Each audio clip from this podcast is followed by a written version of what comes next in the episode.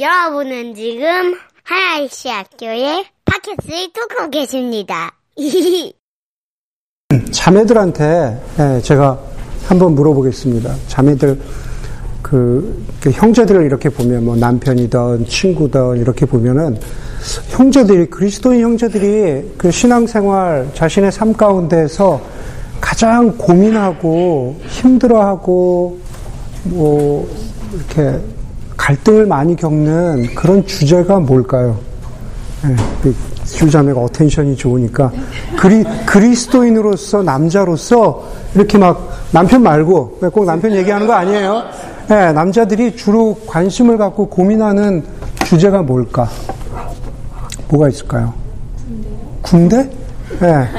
그리스도인으로서 내가 군대를 가야 되나 말아야 되나 고민할 수 있죠. 신앙적으로. 네. 신앙과 뭐 군대 그렇죠. 또 네. 인경자매 남편이 뭘 고민하는 것 같아요. 네. 뭐 이제 학생 끝나고 학생 이제 다음 음, 음, 음. 너무 많은 길이 열려 있으니까 음. 어떤 삶을 살아야 되나? 어. 인간이라면 그렇죠. 인간이라면 에, 그건 꼭 남자만의 이슈는 아니겠죠. 그러나 이제 남자들이 뭐 가지고 있는 여러 가지 뭐 고민들이 있겠죠, 그렇죠? 네, 뭐 직장에 대한 고민도 있고, 뭐 여자들도 마찬가지지만 성공에 대한 것도 있을 것이고, 어 뭐 인정에 대한 자기 인정받아야 되는 그런 인정에 대한 것도 있을 것이고 여러 가지 고민들이 있을 것 같아요. 그런데 자매들이 어, 잘 모르는 예, 형제들이 그건 이제 결혼했느냐 안 했느냐와 상관없이 예, 그리스도인 형제들이 가장 일상 삶 중에서 신앙적으로 고민하는 갈등하는 그 주제 중에 하나는 제가 보기에는 야동이에요, 야동. 그럴 수 있다는 거예요. 예, 야동. 우리 옛날에 보면은 그, 뭐죠? 그 시트콤에서 우리 점잖은 우리 이순재 예, 선생님도 예, 야동 순재라는 그런 그 별명을 만들 만큼 어, 그 파워가 크죠. 힘이 큽니다. 예.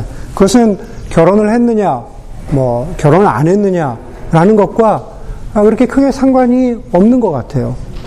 어떤 큰 교회에서 소위 이제 재직 세미나라는 걸 합니다. 장로님, 뭐 권사님, 어, 집사님 이런 분들 다 모셔다 놓고 아 교회 리더로서 어떻게 섬겨야 되는지에 대해서 이렇게 세미나 이제 트레이닝을 하는 거죠. 거기서 어떤 어, 목사님이 어, 그런 말씀을 하셨다 그래요. 뭐, 저 뒤에 가면 우리 그 티슈 있잖아요. 티슈. 티슈 얼마나 가볍습니까? 예, 티슈를 한 장 들고, 예, 남자들은요, 이 티슈 들 힘만 있어도 딴 생각을 하는 게 남자입니다. 티슈 한 장 들 힘만 있어도 딴 생각을, 딴 생각을 하는 게 남자입니다라는 예, 그런 얘기를 하셨는데, 어, 많은 분들이 공감하셨다고, 예, 거기 뭐 나이 드신 분들도 계시지만, 그렇다고 그래요. 자매들이 무엇으로 갈등을 하는지는 잘 모르겠습니다만, 조금 다르지 않을까 싶은 생각을 하는데, 왜가 제, 왜가, 제 왜가, 제가 왜 이런 주제로 설교를 시작하냐 하면은, 오늘 주보에 나와 있는 성령 시리즈의 마지막 그 주제인 거룩함이라는 그 주제가 까딱 잘못하면은 그냥 이렇게 추상적인 이야기로 끝날 수 있어요. 예, 그냥 뭐 무슨 말씀을 하시려고 하는 거지? 예, 도대체 나에게 다가오는 점은 무엇이지? 예, 그렇게 끝날 수 있다는 겁니다. 물론 그리스도인의 거룩, 거룩함이라는 것은 무슨 야동을 보느냐 안 보느냐 이것에만 한정되는 것은 아니죠. 우리의 삶 가운데 질투나 경쟁이나 뭐 외모나 혹은 자녀 양육이나 직장 생활이나 가정 생활이나 결혼 생활이나 모든 것에서 우리 그리스도인들은 거룩함을 추구하고 살아야 하는데 예, 과연 무엇이 거룩함인가 삶의 어떤 영역에서 거룩함을 추구해야 하는가라는 것에 대해서 여러분들에게 조금 경각심 혹은 이렇게 갖기 위해서 깨어나도록 하기 위해서 한번 그런 주제로 어, 시작을 해보았습니다. 데살로니카 전서 4장 7절에 보면 그런 말씀이 있죠. 하나님께서 우리를 불러주신 것은 더 더러움에 빠져 살게 하려는 것이 아니라 거룩함에 이르게 하시려는 것입니다. 라고 그렇게 말하고 있습니다. 예. 개혁개정 성경에서는 저는 이제 개혁개정 성경이 어떤 때는 굉장히 더 익숙한데 어, 개혁개정 성경에서는 데살로니가 전서 4장 7절을 이렇게 말합니다. 어, 너희를 향한 하나님의 뜻은 이것이니 너희의 거룩함이다. 라고 그렇게 예, 말하고 있습니다.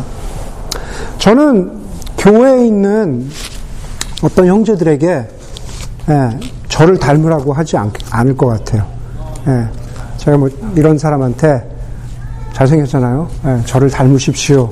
라고 이렇게 하지 않을 것 같아요. 그러나 제가 어떤 형제에게 저를 좀 닮는 게 어떻겠어요? 라고 누구를 이렇게 이럴 때 누구 쳐다보면 안 돼요. 예, 예, 예.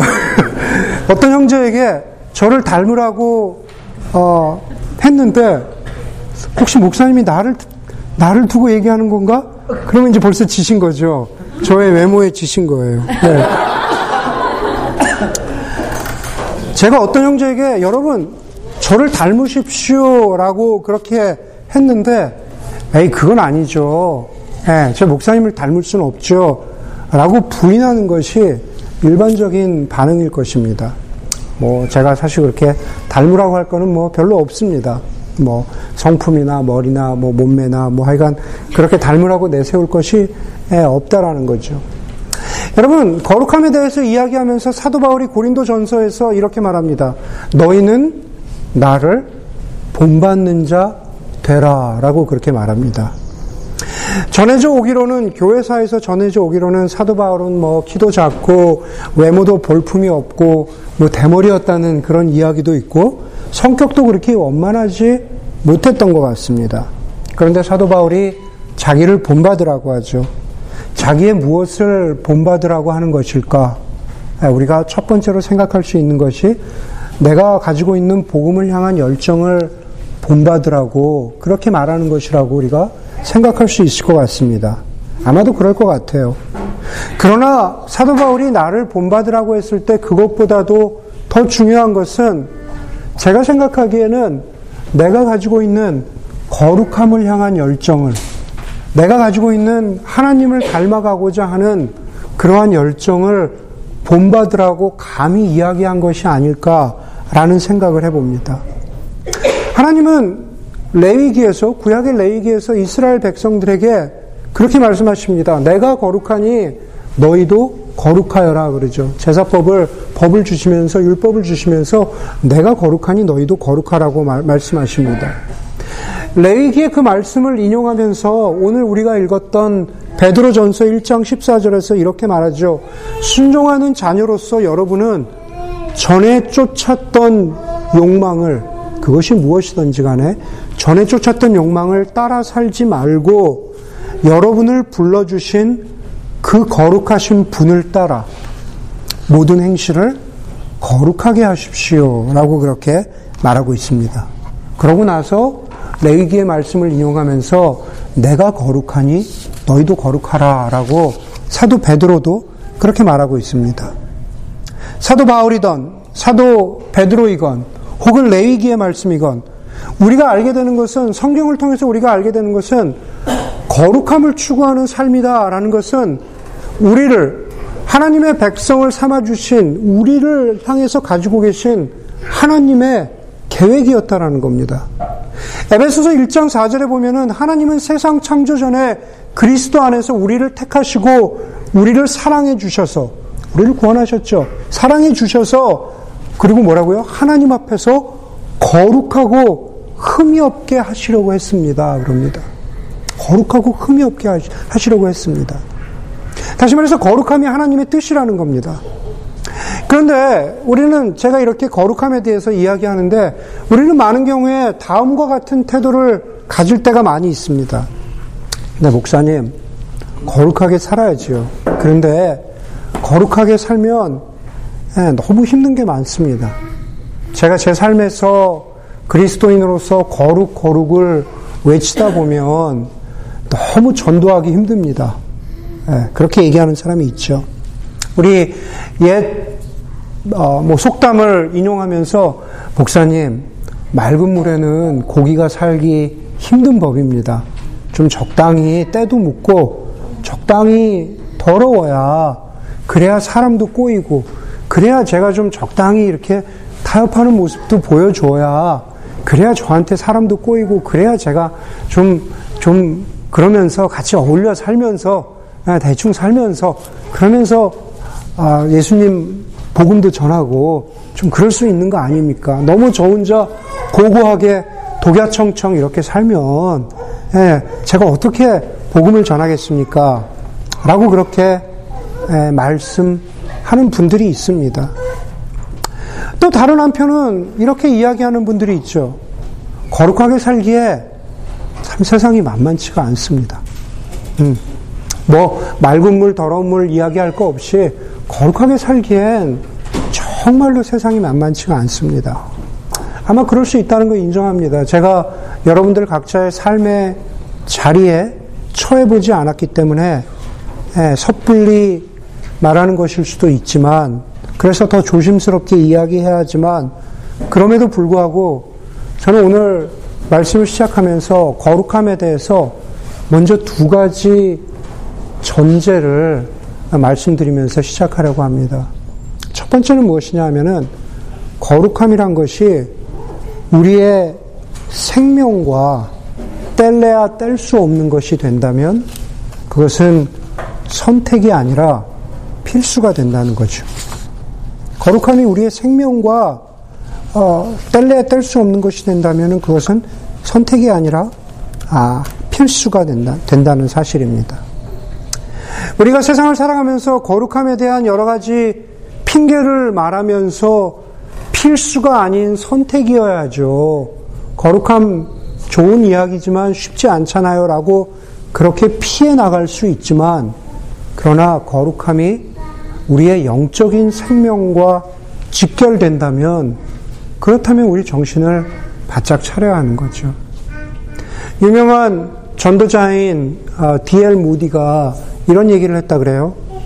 배가 있어야 할 곳은 바다이지만 바닷물이 뱃속으로 들어오기 시작하면은 그때는 하나님의 도우심이 필요한 때입니다.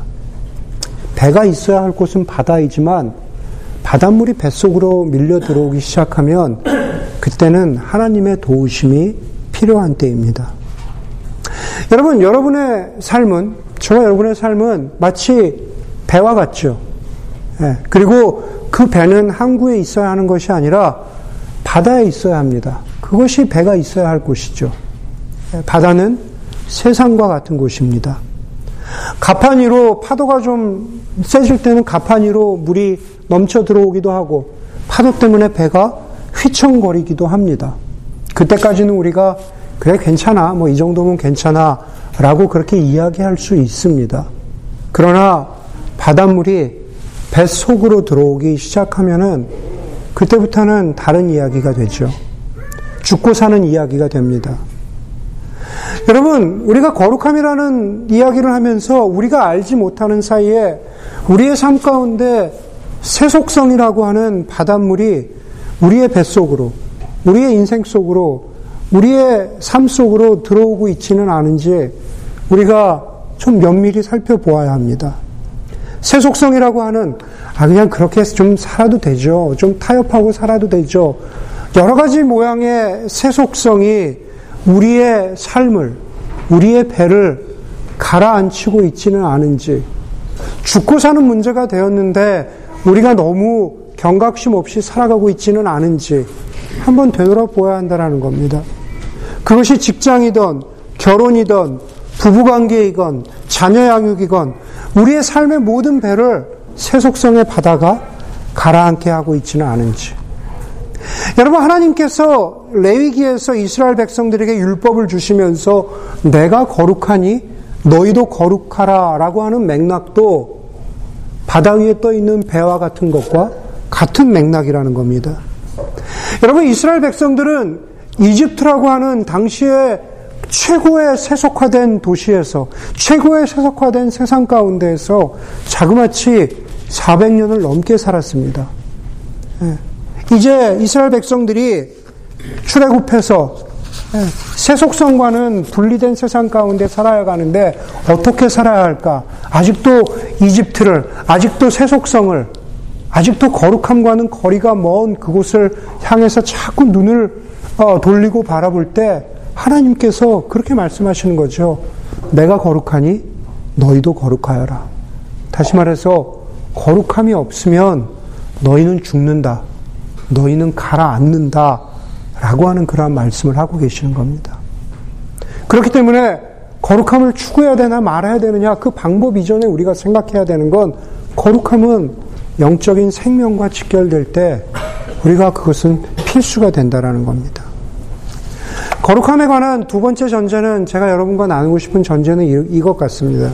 거룩함은 부담이 아니라 기쁨과 즐거움으로 볼 수 있도록 우리의 어떤 신앙의 어, 마음, 신앙의 사고, 신앙의 패러다임을 좀, 좀 바꿔야 하지 않을까라는 생각을 해보게 됩니다. 오늘 읽은 본문 말씀 가운데 빌립보서 2장 12절에 보면은 사랑하는 여러분, 여러분은 언제나 순종한 것처럼 내가 함, 여러분이 언제나 순종한 것처럼 내가 함께 있을 뿐만 아니라 여기부터 중요합니다. 지금과 같이 내가 없을 때에도 더욱더 순종하여서 두렵고 떨리는 마음으로 자기의 구원을 이루어 가십시오. 그렇게 말합니다. 여러분, 두렵고 떨리는 마음이라고 하면은 우리가 먼저 생각하는 것은 기쁨보다는 부담을 먼저 생각합니다. 부담감이죠. 두렵고 떨리는 마음. 어, 뭐 어떨 때는 무서울 수도 있습니다. 그런데 여러분, 나중에도 꼭 기억하시길 바래요. 여기서 두렵고 떨리는 마음으로 너희 구원을 이루라 라고 하는 그 말씀은 거기서 두렵고 떨림이라는 것은 공포나 무서움이 아니라 하나님께서 우리의 삶 가운데 하실 일들에 대해서 경외감과 기대감을 가지라는 겁니다. 하나님께서 내 삶 가운데에서 이런 일을 하실 거야 라고 하는 기대감, 경외감을 가지라라는 말입니다. 여러분, 우리 꼬마 자녀들이 많지만 아이들은 엄마 아빠가 자기들에게 무슨 생일 선물을 줄까라는 기대감을 갖죠. 내 생일이 되면 이번에 무슨 생일 선물 줄까 기대감을 갖는 게 정상적인 부모와 어린 자녀의 어, 관계입니다. 혹시 어, 결혼을 앞둔 우리 여자가 있다면 네. 남자가 어떤 프로포즈를 할까 기대감을 갖죠. 오늘 추운 지수가 없네요. 네, 없는데 네. 여자들은 아니라고 하지만 다 프로포즈에 대한 기대감을 갖습니다. 그러니까 여기 아직 결혼하지 않은 아, 형제 하나 있네요. 형제는 네, 프로포즈를 잘해야 됩니다.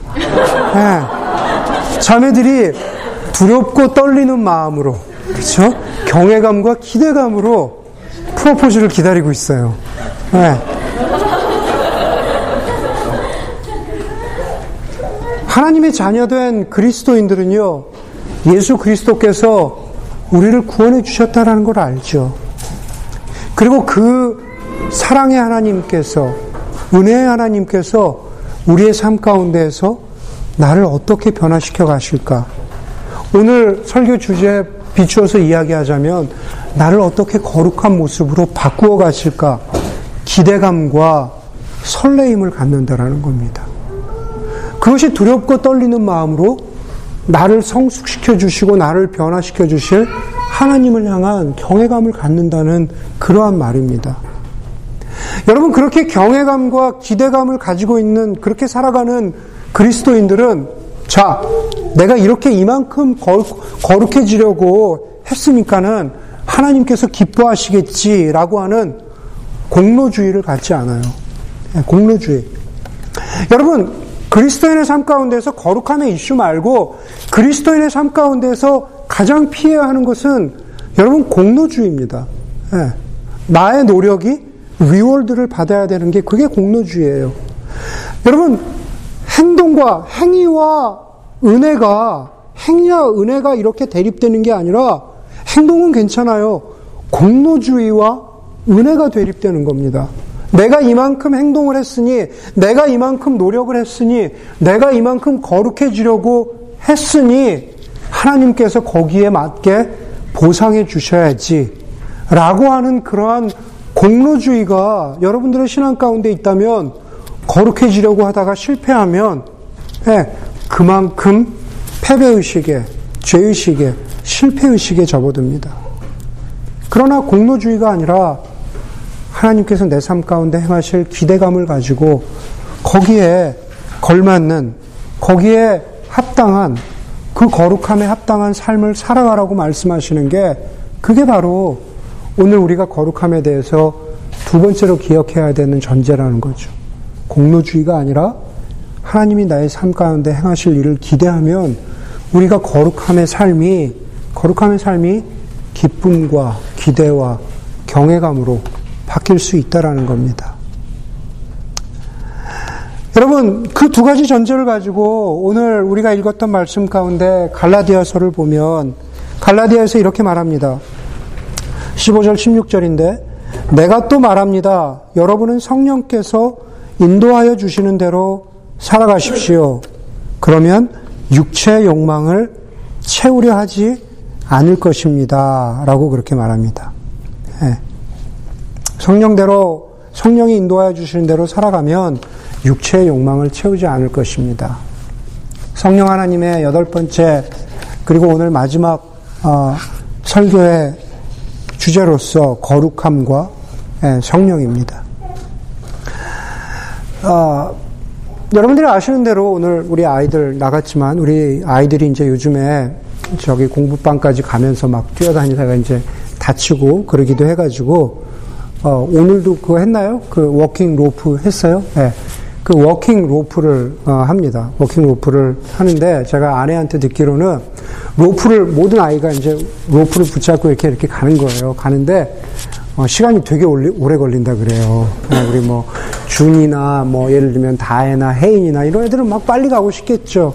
그러나 꼬마들은 그게 안 되잖아요. 근데 모두가 walking rope를 붙잡고 가야 되니까 얼마나 어, 지루할까. 예. 아니 뭐 또 귀엽기도 하겠죠. 아, 그런데 여러분, 제가 그 아이들 그 이야기를 들으면서 walking rope를 들으면서 성령께서 거룩함을 향해서 성령께서 인도해 주시는 대로 살아간다라고 하는 것은 아, 우리의 삶에서 그 walking rope를 붙잡고 가는 것과 아, 비슷하지 않나라는 생각을 합니다. 그것을 J.I. 패커라고 하는 신학자는 뭐라고 표현했냐 하면은 그것을 선행하는 은혜와 동행하는 은혜라고 했습니다. 예, 선행하는 은혜. 선행하는 은혜라는 것은 마치 이런 겁니다. 선생님이 맨 앞에 로프를 붙잡고 있는 거죠. 예, 그리고 자, 너희들 여기다 잡아. 그러면 아이들이 모두가 다 잡는 거죠. 그런 것과 마찬가지로 선행하는 은혜라는 것은 성령께서 먼저 행하셔서 우리로 하여금 거룩함에 순종하는 마음을 갖도록 하시는 것. 성령께서 이 형제의 마음 가운데 로프를 붙잡도록 순종하고자 하는 마음을 주시는 것. 예, 그게 바로 선행하는 은혜라는 겁니다. 우리는 로프를 붙잡기 싫어해요. 우리는 그냥 제 멋대로 가고 싶은 게 아이들과 같이 제 멋대로 가고 싶은 게 우리의 마음입니다. 그러나 선생님이 이거 붙잡아야 돼. 네, 성령께서 이거 붙잡아야 돼.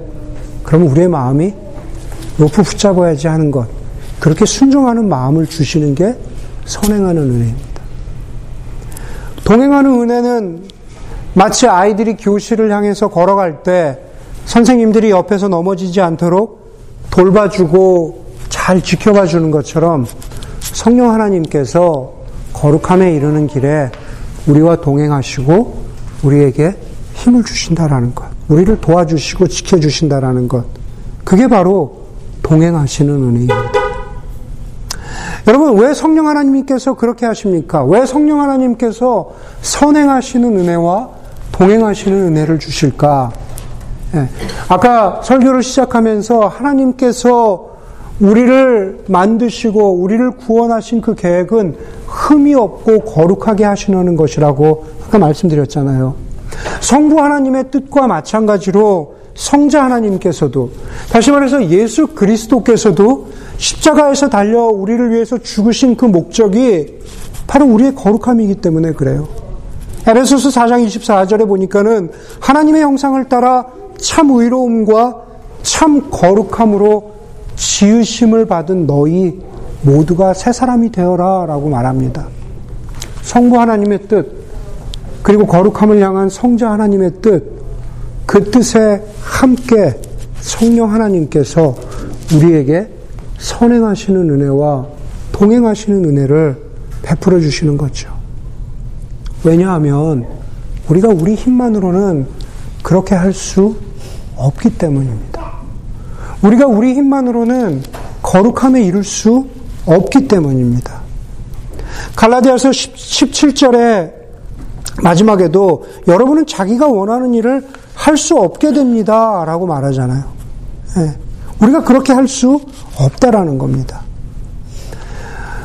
연약함을, 우리의 연약함을 아시는 성령 하나님께서 우리를 도와주시는데, 그러면 우리는 그냥 가만히 있나? 아기들처럼 그냥 가만히 있나? 그렇지가 않죠. 예. 우리의 거룩함과 관련해서 우리는 그냥 가만히 손 놓고 있는 것이 아니라 그 거룩함에 이르는 과정 가운데에서 우리가 성령 하나님과 함께 기억해야 하는 몇 가지 영적인 원칙들이 있습니다. 네, 어찌 보면 적용에 해당하는 것들인데 여러분들 잘 기억하실 수 있기를 바랍니다. 첫 번째는 우리가 우리 인간이 영적인 거룩함을 향한 영적인 영, 거룩함의 거룩함을 향한 것에 대해서 거룩함을 이루어가는 것에 대해서 우리가 책임이 있다라는 것을 영적 책임이 있다라는 것을 어, 우리가 주목하고 분명히 깨달아야 하는 겁니다. 그것은 제가 이미 아까 말씀드린 전제와 똑같은 거예요. 그것은 그냥 거룩함은 우리의 생명과 직결되어 있고 그리고 거룩함은 공로가 아니라 기쁨을 기대하는 일이라는 그러한 것을 우리가 자각하라는 뜻입니다. 두 번째로 우리가 기억해야 되는 영적인 원칙이 뭐냐 하면은 거룩함을 향한 선한 결정과 선한 행동을 할 때 그리스도가 없이는 우리가 아무것도 할 수 없다라는 것을 인정하고 우리의 연약함을 인정하고 예수 그리스도께 기도해야 된다는 겁니다. 우리가 기도해야 돼요.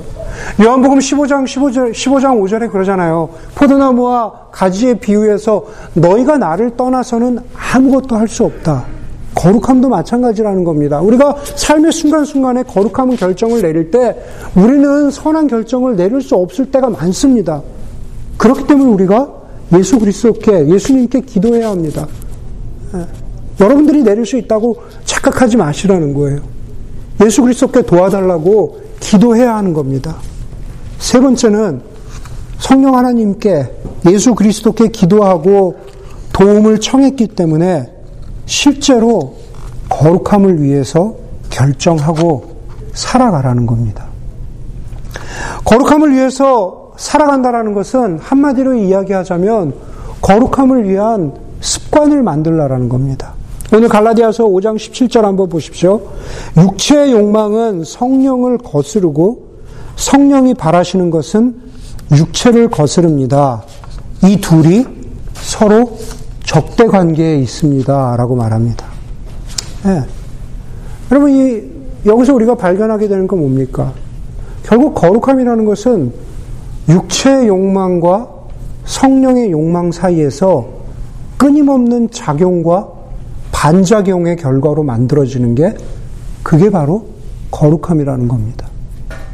American Indian 오래된 속담 가운데 그런 게 있다 그러죠. 어떤 어린 인디안 아이가 American Indian 추장 할아버지에게 와서 이렇게 물어, 물어봤다 그래요.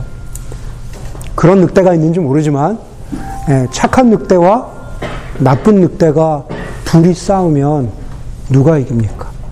할아버지한테 물어봤어요. 예. 할아버지가 뭐라고 추장 할아버지가 뭐라고 대답했냐 하면은 이렇게 대답했다 그래요.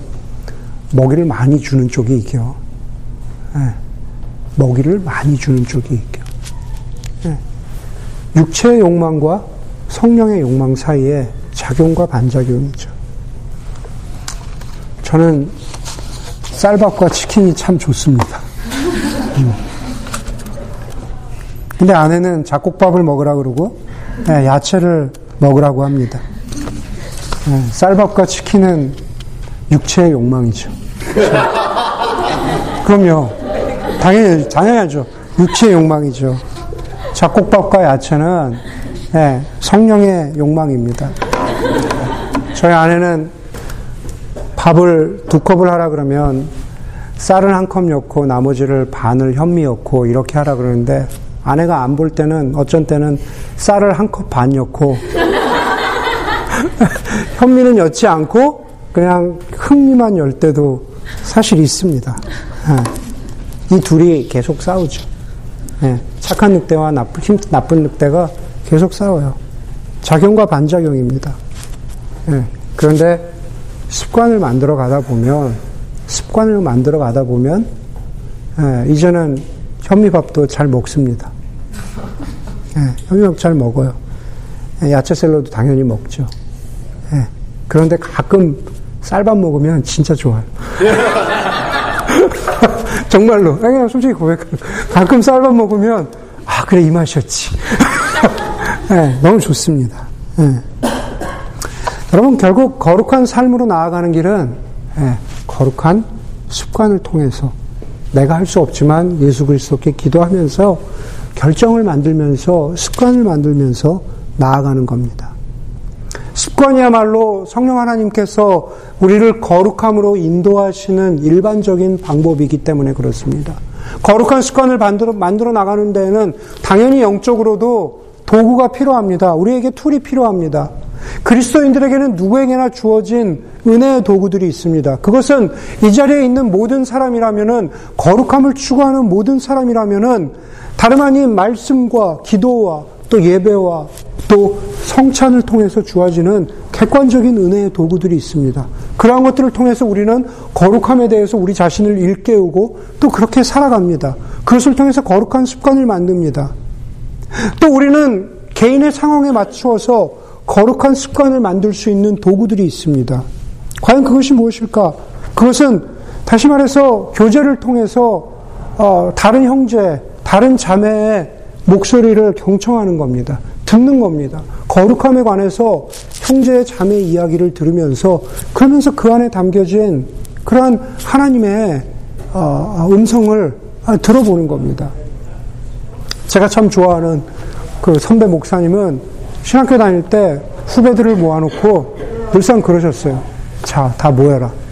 예, 지난 한 달 동안 너희가 어, 한달 동안 살면서 어, 뭔가 거룩하지 못한 그런 거 있으면 여기서 다 얘기해라.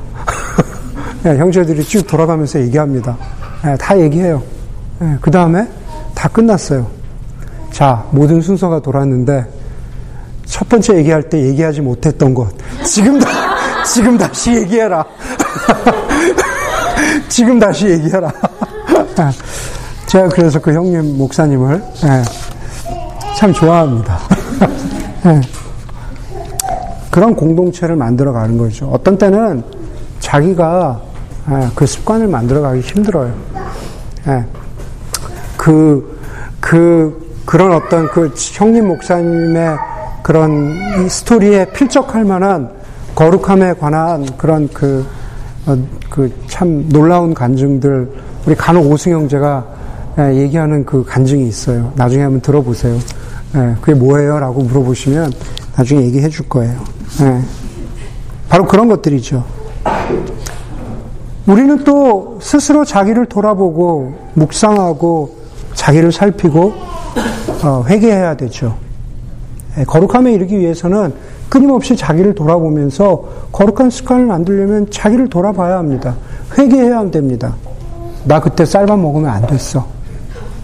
아내가 없다고 나 쌀밥 해가지고 거기다 라면까지 끓여서 막 예. 예, 그러면 안 됐어요. 제가 한 거의 목요일마다 그러거든요. 예. 예. 목요일 점심 때쯤 예, 저한테 텍스트 주셔가지고 저 쌀밥 먹으시면 안 돼요. 라면 드시면 안 돼요. 예. 무슨 왜 그 얘기하냐면 그런 서로 check and balance가 있어야 된다라는 거죠. 그것을 이야기했을 때 서로 거룩함에 이르기 위해서 분투하고 노력하다가 넘어진 형제 자매의 이야기를 들으면서 정죄하는 게 아니라 나도 그렇지, 나도 그래. 나도 그랬어. 나도 똑같아. 그리고 나도 지금도 그래.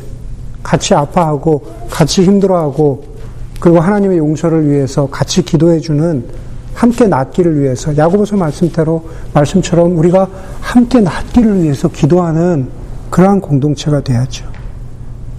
그리고 마지막으로 이 모든 거룩함의 과정에 함께 하신 하나님께 감사하고 그리고 거룩함에 애쓴 거룩함에 이루고자 그, 그렇게 노력한 분투한 그 과정 가운데에서 생긴 자신의 실패, 자신의 죄에 대해서 인정하고 하나님께 다시 용서를 구해야죠. 그 패턴이 반복되어야 합니다. 네. 거룩함에 대한 그 필요를 그렇게 자각하는 것.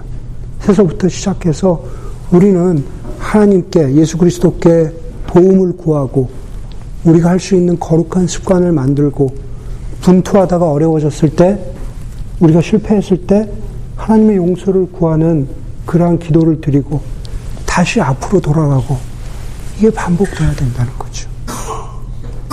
어떤 수도원의 수도사가 텔레비전 인터뷰에 나와서 나왔는데 인터뷰를 하는 사람이 30초 내에 수도원 생활을 설명해 줄 수 있으시겠습니까? 라는 부탁을 받고 수도사가 이렇게 대답을 했다라고 합니다. 우리는 넘어졌다가 일어납니다. 우리는 넘어졌다가 일어납니다. 우리는 넘어집니다. 그러나 다시 일어납니다. 하나님의 용서와 하나님의 은혜로 우리는 넘어지지만 우리는 하나님의 용서와 은혜로 끊임없이 다시 일어납니다. 그게 바로 거룩함을 향한 우리의 모습이 되어야겠죠. 성경 읽기표를 만든 로버트 맥체인이라고 있죠. 로버트 맥체인의 기도 가운데 이런 기도가 있다고 합니다. 그것으로 설교를 마치려고 합니다. 주님, 구원받은 죄인이 거룩해질 수 있는 데까지 저를 거룩하게 해주십시오. 구원받은 죄인이 거룩해질 수 있는 데까지 저를 거룩하게 해주십시오. 우리 함께 기도하도록 하겠습니다.